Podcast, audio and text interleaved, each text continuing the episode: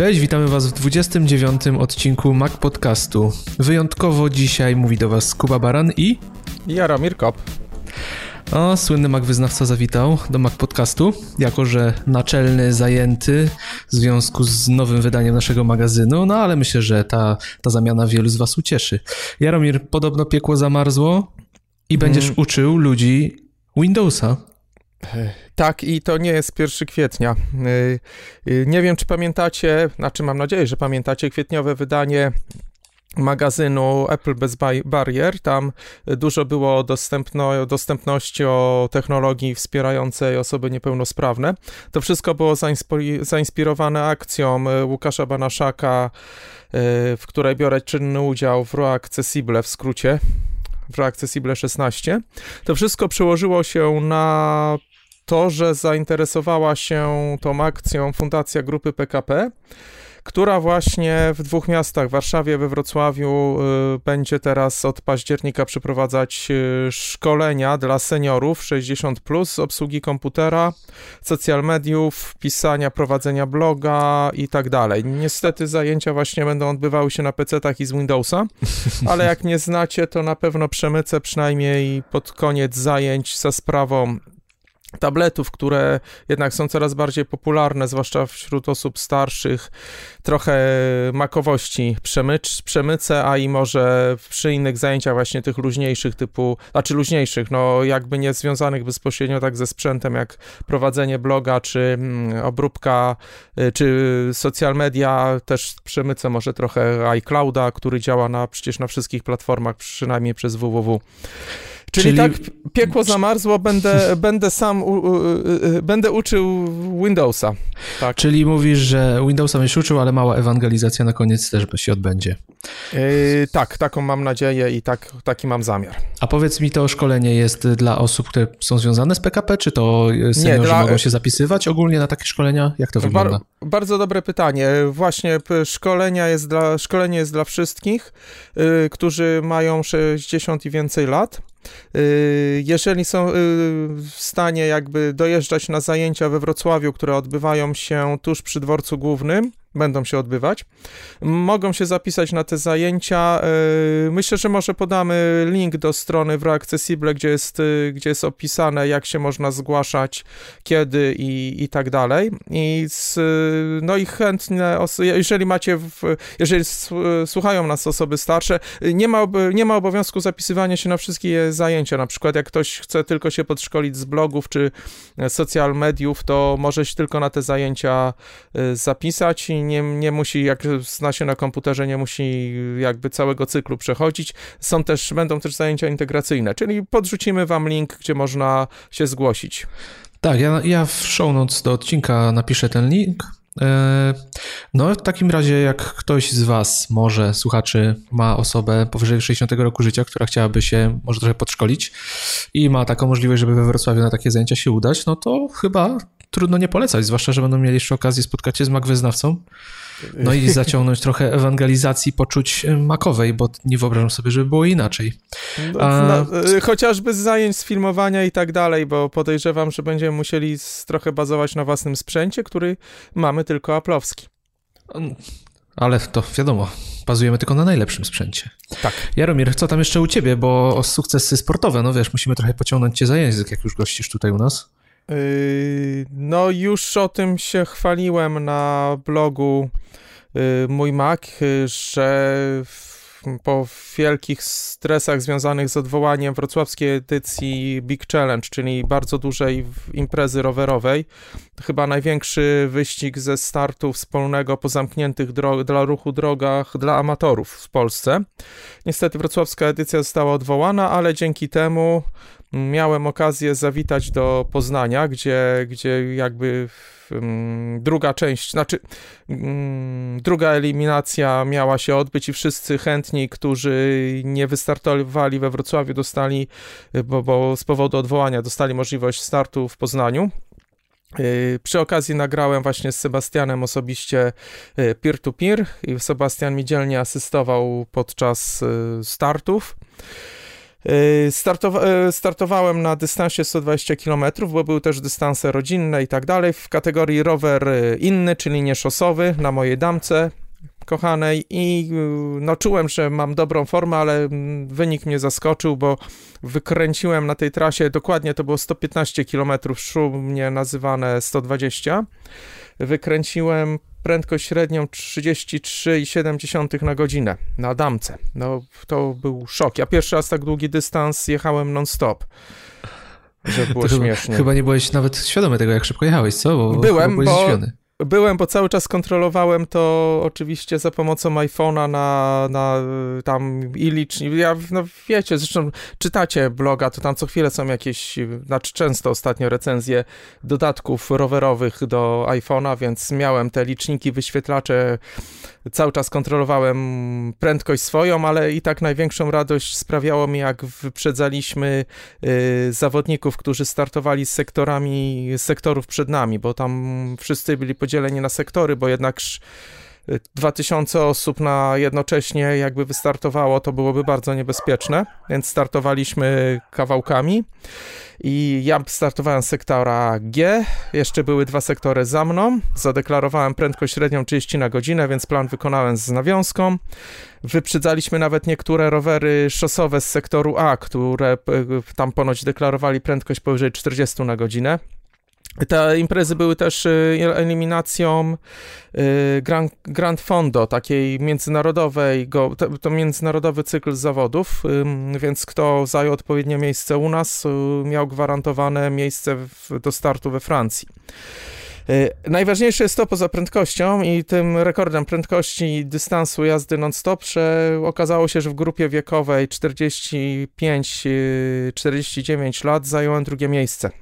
Czyli pierwszy raz tak wysoko na podium stanąłem w wyścigu rowerowym. Dwa razy mi się zdarzyło na trzecim miejscu, ale na krótszych dystansach, a tutaj nie dość, że długi, to jeszcze taki sukces. Ledwo zdążyłem na dekorację, bo jakby nie spodziewałem się tego. No to gratuluję Ci oficjalnie, mimo że już tam gdzieś Ci już wspominałem, że gratuluję, także no wynik Dziękuję. Świetny. Ale jestem prawie, że przekonany, że jeżeli chodzi o ilość urządzeń elektronicznych, jakie miałeś przy sobie, to myślę, że zająłbyś pierwsze miejsce. Bardzo możliwe, bo miałem dwa pulsometry, obydwa opisywane już, jeden właśnie w tym obecnym wydaniu wrześniowym magazynu, drugi gdzieś na blogu był opisany, do tego licznik opisany na blogu, wyświetlacz do iPhone'a, żeby nie mieć iPhone'a na kierownicy, tylko schowanego bezpiecznie, i ten wyświetlacz był chyba w zeszłym roku opisywany. Tak, a teraz... jeszcze jeden sukces odniosłem przy okazji, ale to dnia następnego. Bo jaki to sukces? Muszę się wam pochwalić, że z powodu oszczędności, szkoda mi było pieniędzy na bilet, to następnego dnia wracałem rowerem z Poznania do domu. Czyli zbierasz jednak na Apple Watcha bardzo mocno. Tak. To było 144 kilometry. Przejechane już nie w takim rekordowym tempie, bo zajęło mi to 6 godzin 3 minuty jazdy plus 1,5 godziny przerwy na posiłki. I tu powiem wam, że choć zawsze bardzo sobie chwalę ten wyświetlacz na kierownicy, który mam, ale no tutaj był pewien problem, bo co jakiś czas musiałem się zatrzymywać, wyjmować iPhone'a z kieszeni i sprawdzać mapę, bo niestety tyczyłem trasę za pomocą Google Maps, bo mają opcję rowerową, i parę razy przeczołgały mnie przez leśne dróżki, przez piaski, gdzie no, miałem ochotę zejść z roweru, bo po prostu się jechać nie dawało, więc co chwilę musiałem tam zmieniać te warunki trasy. I teraz mam nadzieję, że to przynajmniej na takie wyprawy będę miał trochę łatwiej, bo akurat dzisiaj dostałem do testów obudowę na iPhone'a z mocowaniem rowerowym. Rockform. Niebawem będzie, albo już jest dostępna w Portlandzie. No nie powiem wam jeszcze dużo o niej, bo na rowerze nie przejechałem z niej nawet 10 metrów, tylko to wszystko zainstalowałem, ale sama obudowa robi na mnie bardzo dobre wrażenie już teraz dzięki paru fajnym patentom i solidności wykonania. Mam nadzieję, że niebawem więcej o tym napiszę też w magazynie. Myślę, że w magazynie będzie wyczerpująca recenzja, albo na stronie, zobaczymy jeszcze. No tak, ale właśnie. Wiesz co, tak sobie właśnie myślę, że twoja wiara w produkty Apple jest jednak potężna, bo cały wyścig, gdzie dużo zależało na pewno od tego, żeby śledzić swoje tempo i ogólne postępy, to wszystko kontrolował iPhone, który miał system w wersji beta. Nie obawiałeś się? Nie, bo już jeździłem jakby od pierwszej bety na rowerze i nie było specjalnie problemów. Raz zauważyłem, że się coś liczniki gryzły z Apple Music, a w zasadzie chyba bardziej z transmisją danych i wtedy mi zrywało połączenie bluetoothowe, ale tylko, że było śmieszniej z licznikiem prędkości i kadencji. To dziwne. Teraz to praktycznie ustąpiło. Teraz już mam wersję finalną, więc powinno, ale powiem wam, że historycznie 2 razy beta mi dużo namieszała w moich rowerowych wyczynach, bo raz się zdarzyło, że chyba rok temu, że zmienili coś w obsłudze Bluetooth i praktycznie wszystkie programy rowerowe korzystające z sensorów przestały działać, bo włączając Bluetooth się programy wysypywały. Wiesz co, ja dzisiaj właśnie bodajże tweetowałem o tych betach, że z perspektywy czasu, jak już teraz mamy oficjalne wersje systemów, to chyba najstabilniejsze bety dotychczas, jak uważasz? Bo w mojej opinii zarówno macOS, chociaż na niego wszedłem trochę później, a zwłaszcza iOS czy watchOS, to naprawdę były mega stabilne wydania. Co do watchOS-a nie mam pojęcia, bo dopiero teraz będę kupował zegarek. Właśnie z niecierpliwością czekam na jakieś informacje, czy będą... czy gdzieś się uda w Polsce w dniu premiery kupić, ale na razie czarno to widzę, coś czuję, że będę musiał zamówić u Apple'a i czekać te 3 do 6 tygodni, jak teraz podają na przykład za naszą zachodnią granicą, więc sprawdzałem dwie bety, w zasadzie 3, bo jeszcze na Apple TV i potwierdzam, że praktycznie od początku dawało się z nimi żyć, że nie trzeba było nic kombinować. A taka uwaga, nie wiem czy wiesz, że właśnie dziś udostępniono kolejne bety dla deweloperów. Zgadza się, jest wtorek, ja chyba sobie odpocznę od bet na razie. Ja powiem szczerze, że też, bo chociażby w związku z tym wielkim otwarciem tego wydarzenia, tych szkoleń w piątek, jakie ma mieć miejsce we Wrocławiu, tam będę dość usilnie moim sprzętem aplowskim filmował to wydarzenie, więc bardzo bym nie chciał jakiejś wpadki. Ja przeszedłem teraz w każdym urządzeniu na oficjalne wydania. Nie spodziewam się, że tam raczej chyba nie będzie większych problemów raczej w tych nowych betach, ale przezornie zawsze ubezpieczony. Tak. Tak, ale skoro już jesteśmy jeszcze może newsowo, tak dzisiaj sobie już rozmawialiśmy trochę wcześniej o informacji, która została podana, ktoś tam policzył. Ile kosztuje wyprodukowanie iPhone'a 7? I w tej informacji możemy przeczytać, że jest to koszt około $220, gdzie sprzedaż jest za $649. I w takich właśnie wyliczeniach mnie osobiście irytuje całkowicie to, że pominięte są chyba najważniejsze elementy w ogóle kosztów takiego wyprodukowania takiego telefonu. Bo wiadomo, produkcja części u Chińczyka, wiadomo, że nie jest najdroższą częścią, ale koszty tego, ile pracy muszą poświęcić inżynierowie, ile musi być wydane na testy, żeby nie było na przykład sytuacji, tak jak jest teraz z Galaxy Note 7, że one wybuchają, plus całe to zaplecze technologiczne, i co najważniejsze, system operacyjny, który obsłuży te wszystkie nowe funkcje, to jest właściwy koszt i ciekawe jakby to wyliczyć, jaki rzeczywiście byłby koszt tego iPhone'a.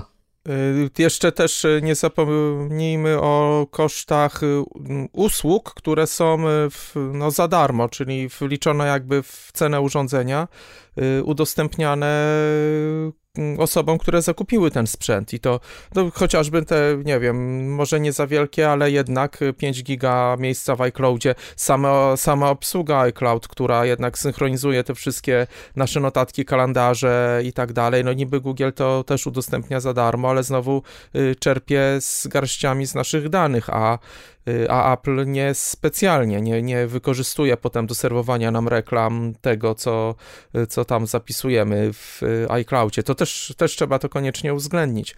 To jest tylko ten $220, to jest tylko czysty koszt wyprodukowania urządzenia, sprzętu, które bez systemu, bez serwisów byłoby tyle warte, co Galaxy Note 7 na przykład, czyli nic. Pusta elektronika, prawda? Tak, pusta elektronika, bez wsparcia, bez ekosystemu, bez niczego.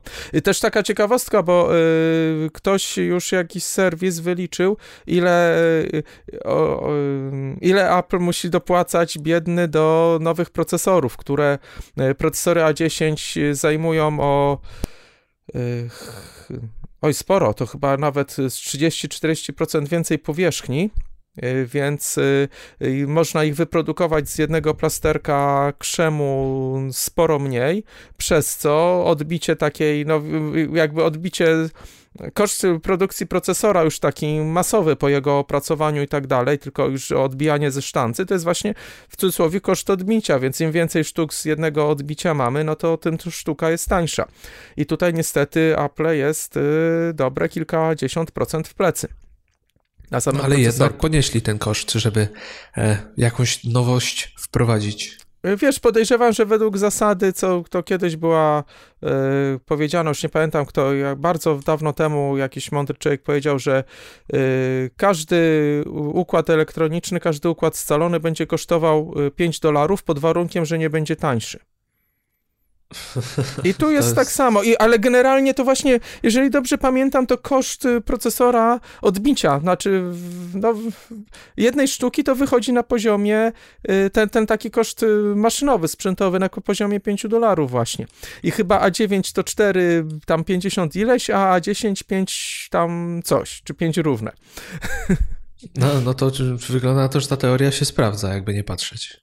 Tak, a jednak to jest bardzo, bardzo zaawansowany kawałek technologii, bo mnie mocno zaskoczyli tym, że zastosowali tam te rdzenie energooszczędne. To był, dla mnie to był news niesamowity. Wyobraźcie sobie, że generalnie kiedyś się z tego śmiałem, jak Samsung coś takiego miał, tam 8 rdzeni było, 4 szybkie, 4 wolne. Jakoś nie wpływało to specjalnie ani na wydajność, ani na szybkość, ani na zużycie energii w tych androidowych smartfonach. A tutaj Apple zrobił podobnie i te, nazwijmy to ubogie, czyli te energooszczędne rdzenie, one nie realizują innego zestawu instrukcji niż te super wydajne, tylko taki sam. To nie jest tak, że na nie jest spisany inny kod. One po prostu robią to samo, co tamte, obsługują te 64 bity, tylko za pomocą znacznie mniejszej ilości tranzystorów i znacznie wolniej, ale też i znacznie energooszczędniej. To jest moc. Moc technologii po prostu. Zgadza się. I tutaj wychodzi to, co najbardziej lubię właśnie w Apple, że inni producenci startują właśnie z takimi rozwiązaniami, bo tak jak mówisz, Samsung też już kiedyś pokazywał takie rozwiązania, ale dopiero w Cupertino powstają rozwiązania, które są dobrze zaprojektowane, mają do tego odpowiednią platformę, nie dosyć, że sprzętową, to programową. Tak samo było z Touch ID, przecież czujniki linii papilarnych już były kupę lat temu, a dopiero Touch ID tak naprawdę pokazało, jak zrobić to dobrze. Tak samo jest z tymi procesorami i właśnie licząc takie koszty wyprodukowania takiego telefonu, tutaj pojawiają się właśnie te najważniejsze elementy, czyli odpowiednie przygotowanie systemu, odpowiednie zaprojektowanie tych rozwiązań i wykorzystanie ich potencjału, bo wywalenie w urządzenie jakiejś niesamowitej ilości rdzeni, a nie wykorzystanie tego tak naprawdę przez system, to jest bzdura, prawda? Tak, i Apple to kiedyś też zaliczył. Jest z czasów systemów klasycznych, gdzie jakby już nie mogli specjalnie nadrabiali właśnie moc PowerPC ilością procesorów. Potem się okazywało, że 4 aplikacje na krzyż potrafią to wykorzystywać. Ale wtedy jeszcze Jobsa nie było, nie posprzątał i jeszcze wtedy Apple był inną firmą. Teraz jakby już nie powtarzają tych błędów. Jak wypuszczają coś, to sprzętowo to jest najpierw jakby robią zaplecze tam u siebie w tajnych laboratoriach programowe, zanim wypuszczą sprzęt, to musi wszystko grać. No i nie ma tak, że sprzęt wyprzedza oprogramowanie albo odwrotnie. Znaczy ja jak patrzę na tą całą linię, jak to wszystko idzie, to widzę, że oni bardzo powolutku te rozwiązania wdrażają i tak testują je. Tak jak było na przykład z 3D Touchem, który jest genialny w iPhone'ie, tak pierwszym takim przyłożeniem był Force Touch w zegarku, wiesz, to wszystko Tam widać, że ta technologia idzie linią i że oni ją bardzo powoli, ale sukcesywnie rozwijają, ale nie robią jakichś totalnych zrywów, bo chyba jakiegoś kompletnego zrywu technologicznego od dawna nie było, ale jednak to, co pokazują, to jest sukcesywna droga do tego, żeby mieć świetne rozwiązania, które naprawdę mają dobre zaplecze. Dokładnie. Zresztą pamiętajmy, że Apple nie wynalazł komputera, nie wynalazł myszy, nie wynalazł systemu obrazkowego, znaczy graficznego GUI, nie wynalazł odtwarzacza przenośnego muzycznego, nie wynalazł smartfona, smartwatcha, nie wynalazł tabletu, bo w Star Trek przecież tablety były pierwsze, nie? Każdy fan Star Trek to wie. Zgadza się. Tylko po prostu sprawił, że to z tych urządzeń daje się korzystać. Dokładnie pokazał, jakie tak naprawdę powinno się zbudować. Okej, to co? Kończyk newsów nam, przedłużony kończyk newsów możemy uważać za zakończony. No, taki news, wiesz, newsy przeplatane trochę aktualnymi wydarzeniami w życiu Mac Wyznawcy, ale to myślę, że wszyscy się ucieszą, trochę więcej usłyszą, bo gruszki coraz rzadziej, ostatnio coraz was mniej. Ale na pewno wrócicie jakoś niedługo. Nadrabialiśmy właśnie podczas wyścigu, bo wtedy 2 odcinki aż nagraliśmy. Następny w przyszłym tygodniu planujemy. No i świetnie. To co, Jaromir, dzisiaj w sumie spotkaliśmy się, żeby pogadać trochę o iOSie 10, no bo już oficjalnie jest na rynku. Tak, tu powiem ci, że to zawsze jest dla mnie ciężki temat, bo ja jakby jako użytkownik od pierwszej bety, to no to ja już zapominam, co tu jest innego. Dla mnie to już jest normalny system. No to właśnie dzisiaj o tym myślałem, że to jest takie trochę smutne, nie? Że wszyscy się teraz pasjonują tym, że wyszedł nowy system, a my już jesteśmy tak naprawdę znudzeni i czekamy do czerwca chyba, żeby zobaczyć następny. Tak, a najgorsze są te pytania, no i co, i warto, i co tam jest nowego? Ja tak myślę, cholera, no nic nie pamiętam, co nowego. No. I tak sobie zaczynam przeglądać strony, żeby coś mądrego powiedzieć. Mówię, przecież ten nowy ekran, lock screen jest całkiem zmieniony. Potem, widgety, i message też już jest, to jest nowość. Nie? No to wszystko tak szybko wchodzi w codzienne workflow nasze, że to szybko się zapomina, co jest nowe. No, wiesz, zwłaszcza jak te bety dobrze działają, jeżeli dobrze działają, tak jak w tym przypadku. Tak. Tak naprawdę to się brak tych zmian odczuwa, jak cofniesz się do poprzedniego systemu, jak ktoś ci da telefon na przykład z poprzednim systemem, jeszcze jak jesteś na becie. Albo na przykład starszy telefon, jak ci ktoś da, to te technologie zaczynasz jeszcze bardziej doceniać, tak jak ja się przesiadłem na pewien czas na iPhone'a 5S, z iPhone'a 6S, to myślałem, że połamie ekran na przykład, bo tak mi brakowało 3D Toucha. Śmieję się, bo dokładnie miałem ostatnio właśnie u Lucyny, u mojej dziewczyny też tak prawie, że nie połamałem ekranu, bo ona ma 6+, bez S. No jest, ale powiem ci, że 3D Touch naprawdę chyba żadna z technologii tak nie wżarła się po prostu w to używanie, a jeszcze w iOSie 10 to w ogóle. A czego najczęściej? Bo powiem ci, że ja chyba najczęściej używam kursora klawiatury. Tak, to jest w ogóle rzecz, bez której już nie potrafię normalnie funkcjonować.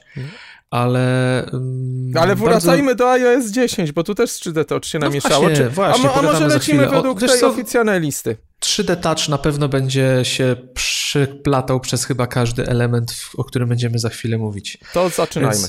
Więc iOS 10 już jest oficjalnie. My już mieliśmy, pamiętasz, okazję chyba w lipcu pogadać o tym, o życiu betaholika. Tak. Już wtedy o nim wspominaliśmy, no ale już nabrał kształtów ostatecznych, więc możemy sobie więcej pogadać. Tak, a słuchacze zapomnieli, o czym mówiliśmy wtedy, więc... Dokładnie. A mogą sobie przypomnieć w każdej chwili. Słuchaj, no zaczniemy od tego, co widać na pierwszy rzut oka, czyli o lock screenie.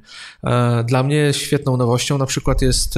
A chyba ty nie jesteś tego największym fanem. Podnieś, aby obudzić? Podnieść, aby obudzić. Włączone od razu. Tak? Dlaczego? Powiedz mi, czemu ci się nie podoba ta funkcja? Bo dla mnie jest totalnie nieprzydatna. Bo powiem ci, żeby było uczciwie, to ja ją właśnie ostatnio, 2 dni temu czy dzień, włączyłem na chwilę. No i równie szybko ją wyłączyłem, co wtedy. A ja właśnie ją uważam za bardzo przydatną. No to może przekonaj mnie. Wiesz co, dla mnie ona jest bardzo przydatna, bo nowe widgety, o których też za chwilę powiemy, naprawdę mi się podobają i są dużo praktyczniejsze i potrafią wyświetlać dużo więcej informacji i tak naprawdę część z nich wyświetla większość informacji, które potrzebuję bez autentykacji mojej, czyli nie muszę dotykać sensora Touch ID i właśnie podnosząc telefon wyświetla mi się ekran i robię tylko swipe'a w prawo i widzę te widgety. Nie muszę naciskać przycisków, bo jeżeli nacisnę przycisk, to prawdopodobnie od razu przeniosę się do Springboarda. Nauczyłem się naciskać paznokciem. No widzisz, a to już jest półśrodek. To już jest półśrodek. Albo z boku. A czy wiesz co, powiem ci, że jakoś potrafię, nie mam problemu z tym odblokowywaniem. Tak się nauczyłem go wciskać, jak nie chcę go odblokować, bo chociażby dostęp do aparatu jest teraz tak zrobiony i dla mnie jest właśnie najważniejszy dostęp do aparatu, że jakoś sobie z tym radzę. A znowu to, że on mi się świecił co chwilę, co ja go ruszę, to on mi się świeci. Tu nie chodzi o baterię, bo ja generalnie do baterii mam swobodne podejście raczej. Dla mnie każde urządzenie Apple'a tego typu trzeba ładować raz na dobę i koniec. I nie będę się nigdy ścigał, a może za wyjątkiem iPadów, co nie? Ale wiesz co, ja nie mam takich doświadczeń, że on się świeci za każdym razem, jak go wezmę. To rzeczywiście widzę, że to jest ten gest, kiedy próbuję, chcę na niego spojrzeć. Wtedy widzę, że on się rzeczywiście uruchamia, ale jeżeli mówisz, że aparat, no to chyba szybciej się nie da, niż podnieść telefon, który się od razu podświetla i przesuwać palcem. Okej, do 3 razy sztuka. Spróbuję właśnie, teraz pomyślałem sobie, może przy tym aparacie będzie to bardziej przydatne. To... A wiesz, co mi się jeszcze bardzo podoba? To, że podnieść, żeby wybudzić, to jest jedno, ale jak odkładam go, to on od razu też się usypia. To mi się też podoba na przykład. No to ja chyba miałem za mało cierpliwości, żeby tak w takie niuanse wejść. Nie, bo jest tak, że jeżeli go podniesiesz, on się podświetli i go odłożysz, to on się wtedy wygasza od razu. To dobra, tak jak ten, dam mu 3. szansę. A zaraz jednak, po widzisz, nagraniu spróbuję jeszcze raz. Okej, a powiedz mi, tęsknisz za Swipe to Unlock? Ja już o tym zapomniałem. Ja też o tym już zapomniałem i ostatnio właśnie miałem takie małe spotkanie i było parę osób, które nie ma sensora Touch ID i mówią do mnie, kurde, ale że już nie można palcem przejechać, żeby odblokować ekran, a ja, wiesz co, mówię, no ja już od momentu, jak mam telefony z Touch ID, to tak naprawdę nie istniało dla mnie Swipe to Unlock. Dokładnie. Więc to już jest chyba ostatni moment, kiedy mamy wsparcie dla telefonów bez Touch ID w nowych systemach chyba od Apple, nie sądzisz? Co tam jeszcze zostało? 5. Tak, 5. Także myślę, że przyszły rok to już raczej na pewno 5 wyleci z obiegu. Powiem tak, patrząc na 4S to... Znaczy nie, no to, bo to jest też ostatni 32-bitowy. Więc może tak. Z tego powodu prędzej, no ale no masz rację.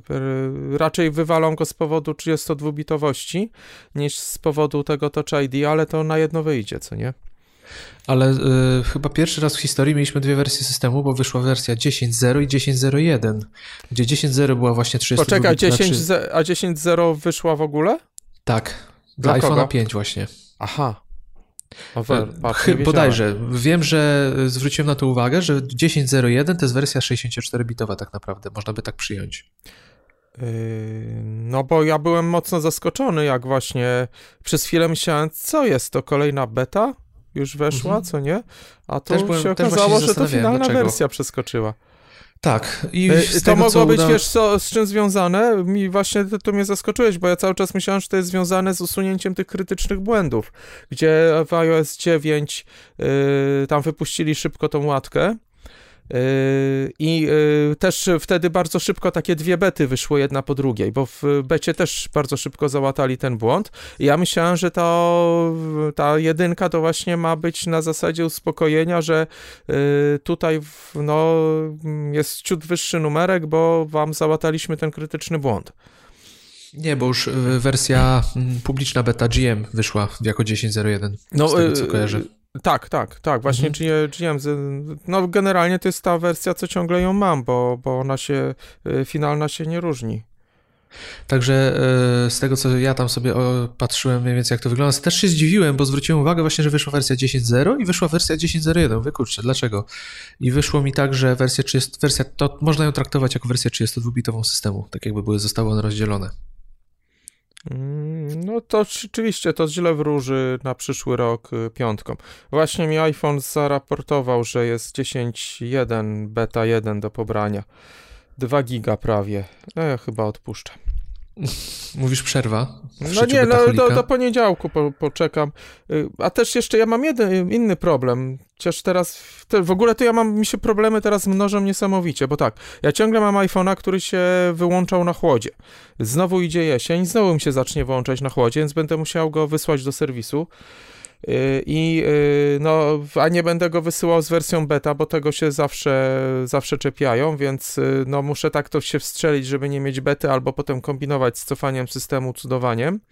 A drugie, że rzeczywiście na ten zegarek czekam z wytęsknieniem i tutaj no też jak wyślę iPhone'a, to nie będę mógł zegarka praktycznie używać, czy na pewno nie aktywować, a używać też tak w bardzo skromnym zakresie. To ja ci mogę powiedzieć, że ja wysłałem mojego iPhone'a 6s z wersją beta systemu do Portlandu, pozdrawiam, i został wymieniony na nowy. Ten sam problem, wyłączanie się na zimnie. Tak czy siak do poniedziałku z betą poczekam. Chyba już wiedzą, na czym problem polega, także myślę, że nie masz się czego obawiać. No, ostatnio mi się w wakacje wyłączył teraz, jakiś chłodny dzień był, więc to nie jest dobrze, ale dobra, masz rację, wracamy do tematu. Wiesz, jaki u mnie był objaw? Jak był na wiewie i trochę na przykład chodziła klimatyzacja i się schłodził, tego wziąłem do ręki i włączyłem jakąś aplikację, to padło od razu. To tak jak u mnie po spacerze wtedy zimą, to samo. Mega irytująca sprawa.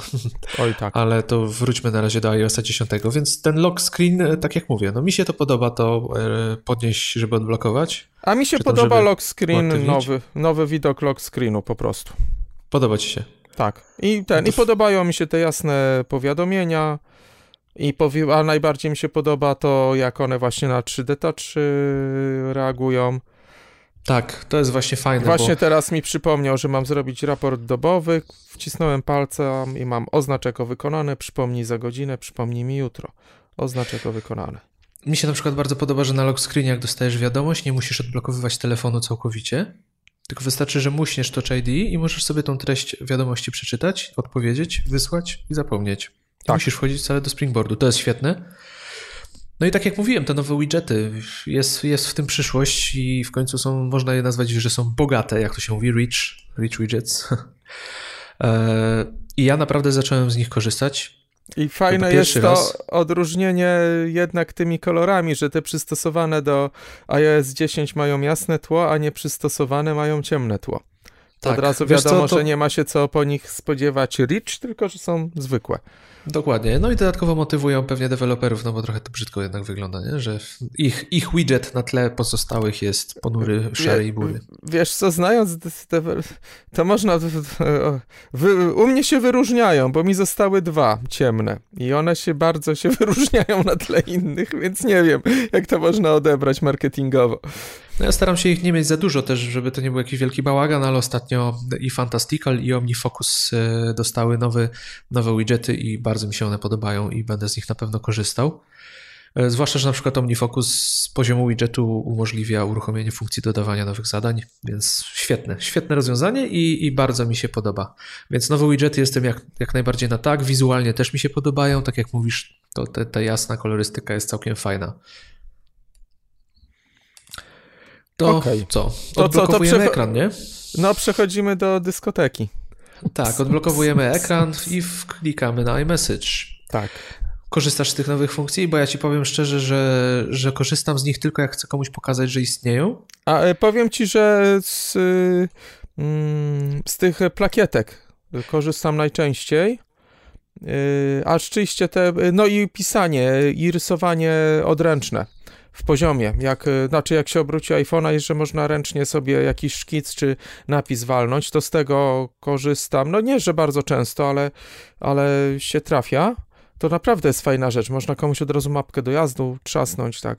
I to nawet pójdzie tym MMS-em do jakiegoś nie iPhone'owca. Tu nie ma reguły. To wychodzi jako zwykły obrazek. Tak, jak wie. A nie wiem, czy wiesz, bo myśmy ostatnio właśnie z Sebastianem dokonali odkrycia.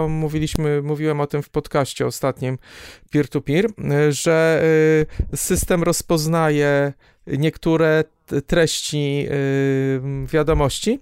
Ktoś mi właśnie w związku z tym wyścigiem moim wysłał mi SMS-a na zielono ze zwykłego telefonu jakiegoś androidowego, czy tam nie wiadomo co, o treści gratulacje i był uśmieszek. Nie wiem, czy ten uśmieszek miał znaczenie i ja odczytując tego SMS-a dostałem baloniki na ekranie. To wiesz co, czytałem o tym, że jest część wiadomości potrafi być interpretowana w ten sposób, na przykład happy birthday, czy tam, nie wiem, czy po polsku też będzie.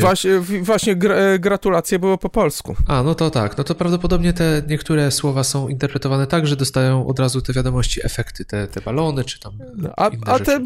Z tych efektów zdarza mi się czasem skorzystać, jak mam jakby przy dobrym humorze i to nie znaczy tu, że jakieś procenty czy coś, tylko czasem w takiej konwersacji fajnie jest rzeczywiście komuś szczelić balonika albo ja najbardziej lubię...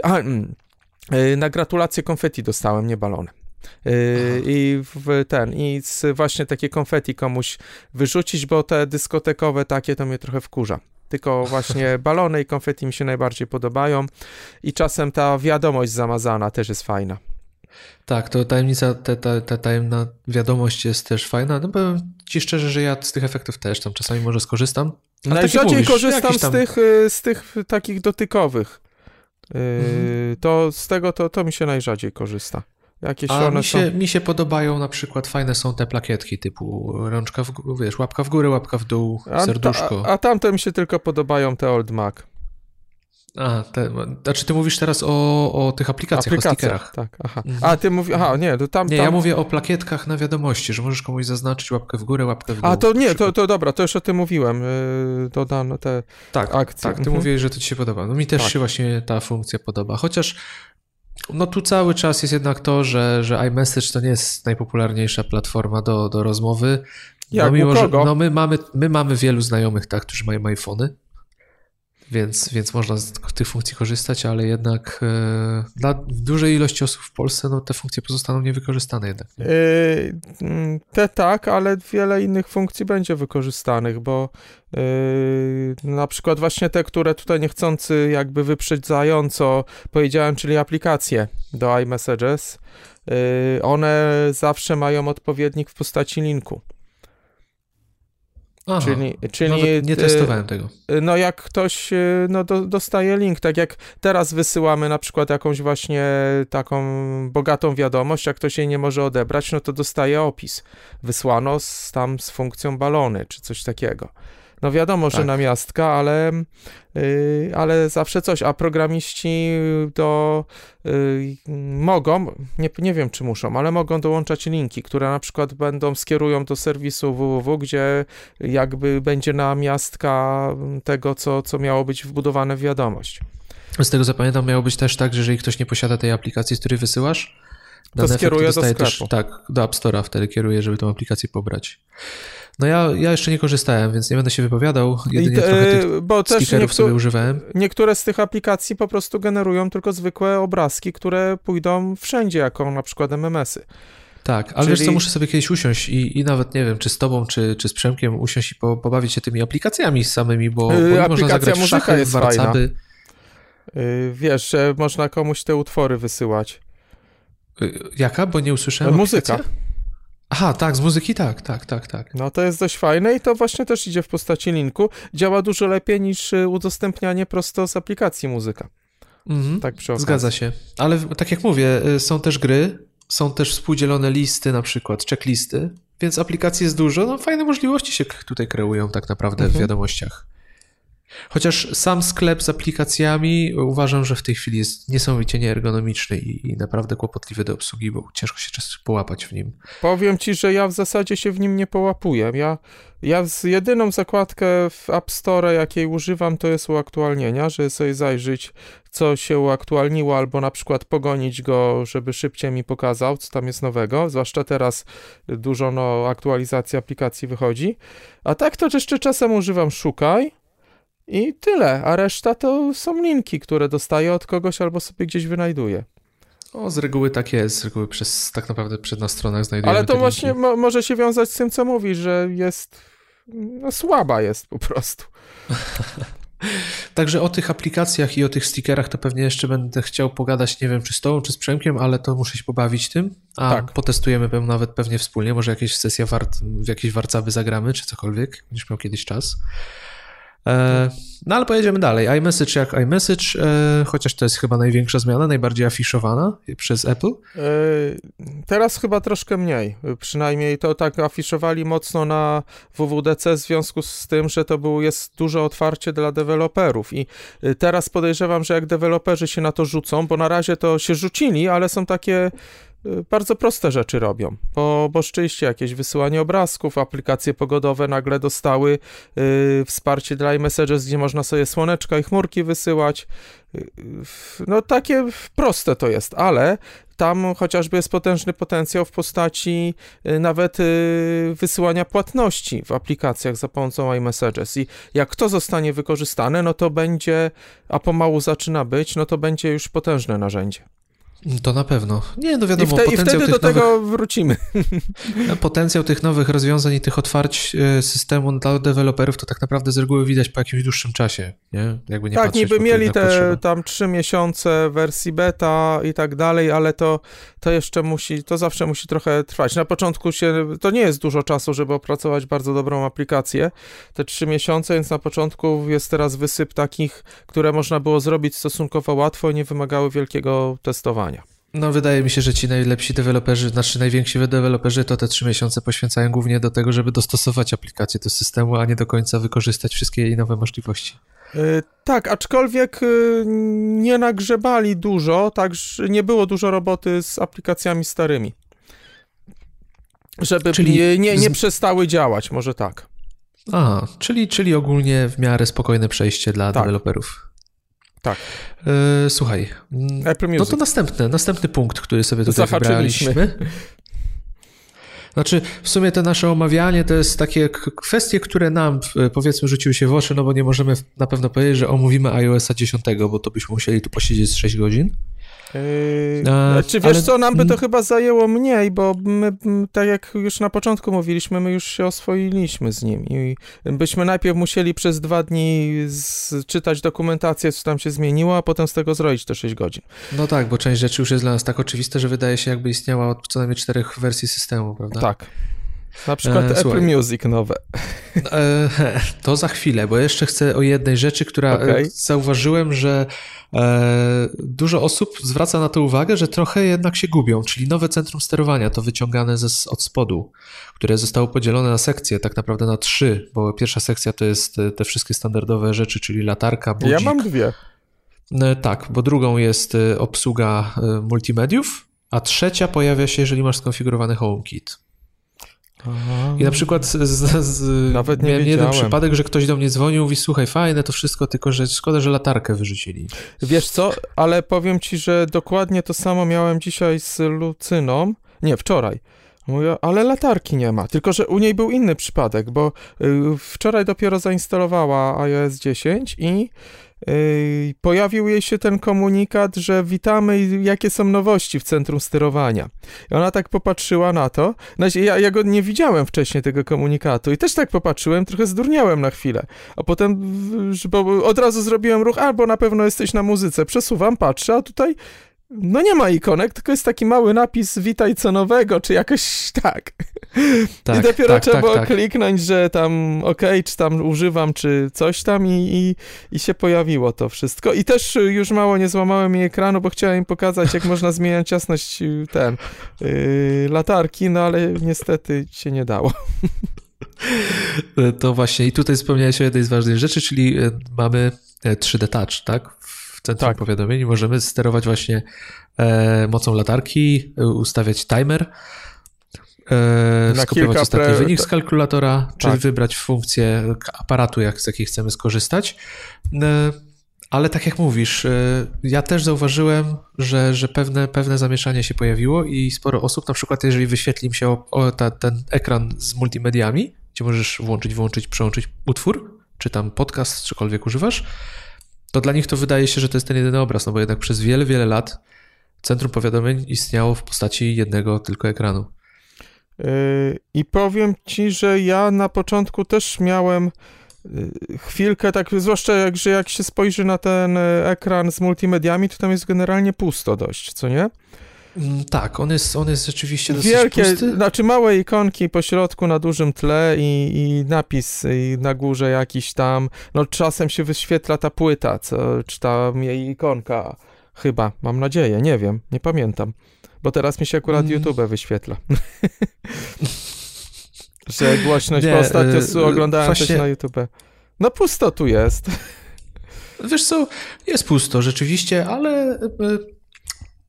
Też ten pierwszy ekran może trochę zyskał miejsca, przez to mi to nie przeszkadza, podoba mi się, najbardziej tak, podoba mi się, wiesz co, ta animacja okładki, kiedy włączasz i wyłączasz utwór na przykład, ona tak fajnie się podnosi, jest taki fajny efekt 3D. Tak, generalnie więc... na początku mnie to uderzyło, ale błyskawicznie się do tego przyzwyczaiłem, dosłownie to 2 dni i teraz dla mnie to już jest naturalne, że jak chcę na przykład wyciszyć głośność nie tylko powiadomień, ale i muzyki, bo wieczór tam coś i żeby mi tam jakiś film nagle nie wydarł się na cały regulator iPhone'a, co od razu błyskawicznie sobie tutaj wchodzę, już to, że muszę tam smyrnąć w bok paluszkiem, to już jest dla mnie naturalne. Idzie przywyknąć. To trzeba przyznać, że to na początku może być kłopotliwe, co wynika z przyzwyczajenia, ale ogólnie jest całkiem ergonomiczne i ja też bardzo szybko się do tego przyzwyczaiłem i zupełnie mi to nie przeszkadza. No muszę sobie skonfigurować jakieś urządzenia HomeKitowe w końcu, coś tam sobie nabyć i zobaczyć, właśnie nabyć. Wtedy ten trzeci ekran się pojawia. Tak. Ja niestety właśnie, mimo że ostatnio robię w dziwnych, w cudzysłowie, znaczy robiłem jakieś oprogramowanie na iPhone'y do sterowania dziwnymi urządzeniami typu żyrandole, które ostatnio właśnie dzisiaj wypuściłem z wielkimi trudami aplikację, którą, no mi się rzadko zdarza robić na zlecenie, ale to dla znajomego. Aplikacja, która będzie sterowała jakimś wielkim żyrandolem, który będzie albo wisiał, albo już wisi w banku centralnym Kuwejtu. O, no proszę, no to już nie byle jakie zlecenie. No, do opery w Dubaju i tak dalej. Nie no, aplikacje nie są specjalnie trudne, tylko bardziej te nazwy są takie fajne, nie? Że przynajmniej mój program w cudzysłowie pozwiedza świat, jak ja nie mogę. To na pewno, I to a propos sterowania, ale niestety z HomeKitu to nie korzysta. Ale wiesz co, musimy kiedyś usiąść do tego tematu, bo z HomeKita można korzystać też nie mając urządzeń, które są do końca certyfikowane, bo wystarczy Raspberry Pi i można się pobawić. Tak, więc to jest fajny temat i dosyć szeroki. Kusi mnie to troszkę. Można naprawdę usiąść do tego, bo to jest rzecz ciekawa i niedużym kosztem można sobie rzeczywiście takie środowisko HomeKitowe zrobić, bo Raspberry Pi potrafi te wszystkie urządzenia zgłaszać jako kompatybilne, więc... Coraz bardziej mnie to kusi. Mnie też to kusi, też coraz bardziej właśnie. Tak jak zawsze myślałem o Raspberry Pi, żeby się trochę tym pobawić, tak teraz te możliwości, jakie ona ma właśnie, żeby imitować też urządzenia z wsparciem HomeKit, no powiem Ci, tutaj zaczynam coraz częściej przeglądać oferty na te urządzonka. Ale skoro jesteśmy już przy ekranach i ekranie z muzyką, no to Apple Music całkowicie się przebudowało. No i z tego, co usłyszeliśmy na konferencji, 17 milionów subskrybentów już mają, także rozwija nam się to Apple Music. Mhm. Płatnych subskrybentów. Samim też płacę. Rodzinną. Ja też płacę rodzinną, także no, my jesteśmy chyba złotymi klientami. I tak jak się popatrzy, to chyba nasz naczelny ciągle przy tym Spotify'u biedny. No ale tak, trudno, tak. On on tam ze wschodu Polski, to może dlatego. Nie ma się co śmiać, wiesz, to takie ograniczenie to już. Jakiś powód musi być, że używa Spotify, jak te Apple Music takie fajne, a już używał, już był przekonany, już dziecku bajki puszczał. No Przemek, no weź się, ogarnij, no. Nie dość, że jesteś fanem Microsoftu, to i aplikacji Microsoftu, to jeszcze Apple Music nie używasz. No Przemek, pozdrawiamy. Także na następnym spotkaniu redakcyjnym będziesz miał 2-godzinną sesję z nami i będziemy ci prać. Poczekaj, właśnie dostałem wiadomość od Przemka, ale nie wiem, czy on może nas podsłuchiwać. Dostałem, ale na szczęście nas nie podsłuchuje. Aha, no zacząłem się zastanawiać właśnie, jak to możliwe i już, ale okej, dobra. Po prostu uszy go zaczęły piec na pewno. Tak. Słuchaj, podoba Ci się nowy wygląd Apple Music? Trochę dla mnie to wszystko takie wielkie się zrobiło, powiększone, te napisy i tak dalej, takie dużo większe, ale to akurat jest dobrze, bo mi to pasuje. Bo wiesz co, mi się na przykład podoba to, że zostało to trochę, może mniej tej treści jest, to rzeczywiście jest wszystko większe, ale jest lepiej jakoś pokategoryzowane. I ten dla ciebie jest fajne. Tu tak, dla ciebie jest świetne. Chociaż powiem ci, że jak zaczęli lansować tyle polskiej muzyki, to trochę przedtem w ogóle jej nie było, teraz jej jest aż za dużo, bo nie zawsze jest dopasowana w moje gusty, tylko pewnie celują, bo generalnie zawsze te listy są tak mocno hard rockowe, jak ja lubię, ewentualnie też jak Bowiego, czy no Prince'a niestety nie bardzo, niewiele jest, czy jakieś takie, czy Kate Bush, czy coś, jak tam przeanalizował moją bibliotekę, to mi też podsuwał, to teraz mi z tych polskich muzyczek to niestety jakiegoś rapa nawet zapuścił, czy inne, nie wiem jak to nazwać. My mieli chyba jakąś chwilę słabości do polskiej muzyki, bo w zeszłym tygodniu też dostałem sporą porcję polskiej muzyki i też dostałem jakiś hip-hop. Więc tak jak za pierwszym razem pochwaliłem, tak za drugim razem postanowiłem zamilknąć, bo trochę mnie wkurzyli. Znaczy, ja nie mówię, ja czasami słucham różnych tam hip-hopowych zespołów sobie, ale ja to, co mi zapodał, no nie do końca mi odpowiadało. Ale te playlisty są fajne. Mi się one podobają. Tak, podoba mi się na przykład generalnie, ta playlista. Generalnie to in plus, nawet z tymi kwiatkami, co nie, co się czasem zdarzają, bo to też jakby na początku lecą, zauważyłem, takie dopasowane mocno, a potem tak jakby przerzucał się na nowości. To mam takie wrażenie, że tak ta lista jest skonstruowana, bo zawsze na początku tej listy to leciała muzyka w moim stylu, dopiero później się trafiały kwiatki. Znaczy, bo są dwie playlisty teraz, prawda? To jest ta My Favorite Mix i ta Your New Music. Ja mam ta My Favorite polsku. To właśnie podoba mi się, bo są takie moje ulubione kawałki, o których na przykład zapomniałem już dawno, a których często słuchałem i rzeczywiście to jest fajne, fajna jest ta playlista.